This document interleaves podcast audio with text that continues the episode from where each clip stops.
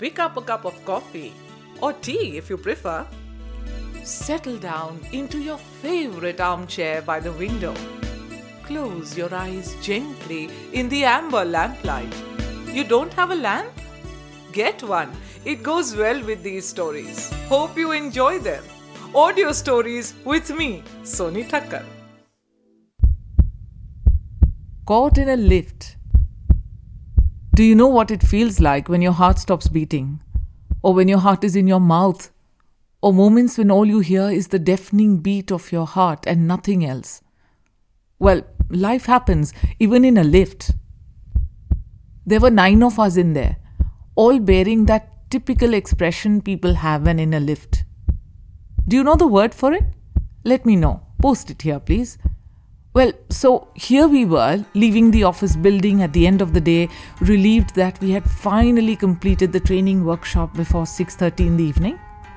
I don't know about you, but I do feel brighter if I'm on my way home while it's still daylight. So, in the lift, as the door slid close, I held my breath, put on the customary bored poker face expression, and started playing a game on my phone. Usually, I'm a bundle of nerves as soon as the lift door shut.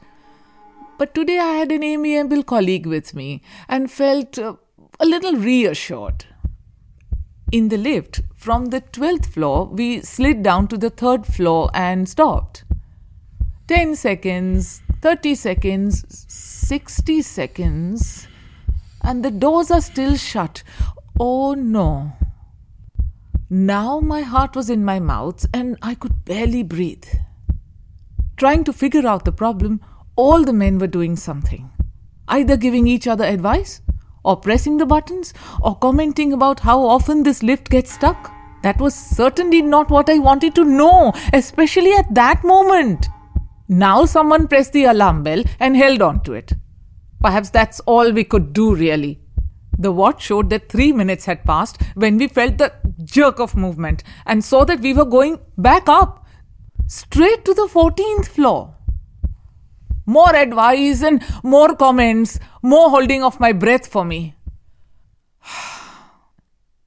to others, it looked like I was maintaining a dignified silence.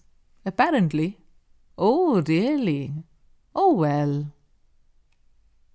As the door slid open on the 14th floor, I stumbled out, all dignity gone to the wind, and refused to get back in again. I went towards the staircase to slowly climb down the 14 floors. Just as I stepped onto the first one, I heard a voice behind me. Wait! I'm climbing down with you! Things that really matter often happen without fanfare so simply, so quietly. And what really stays with me is this voice of my colleague as he joined me at the staircase saying, I'm climbing down with you. Can't let you climb down alone. Suddenly, the evening was brighter and my faith in mankind renewed. Do you have such a story? 14 floors, 14 stories. Send me your stories in a lift. Okay, elevators if you wish. and do tell me what stays with you over and above the actual event.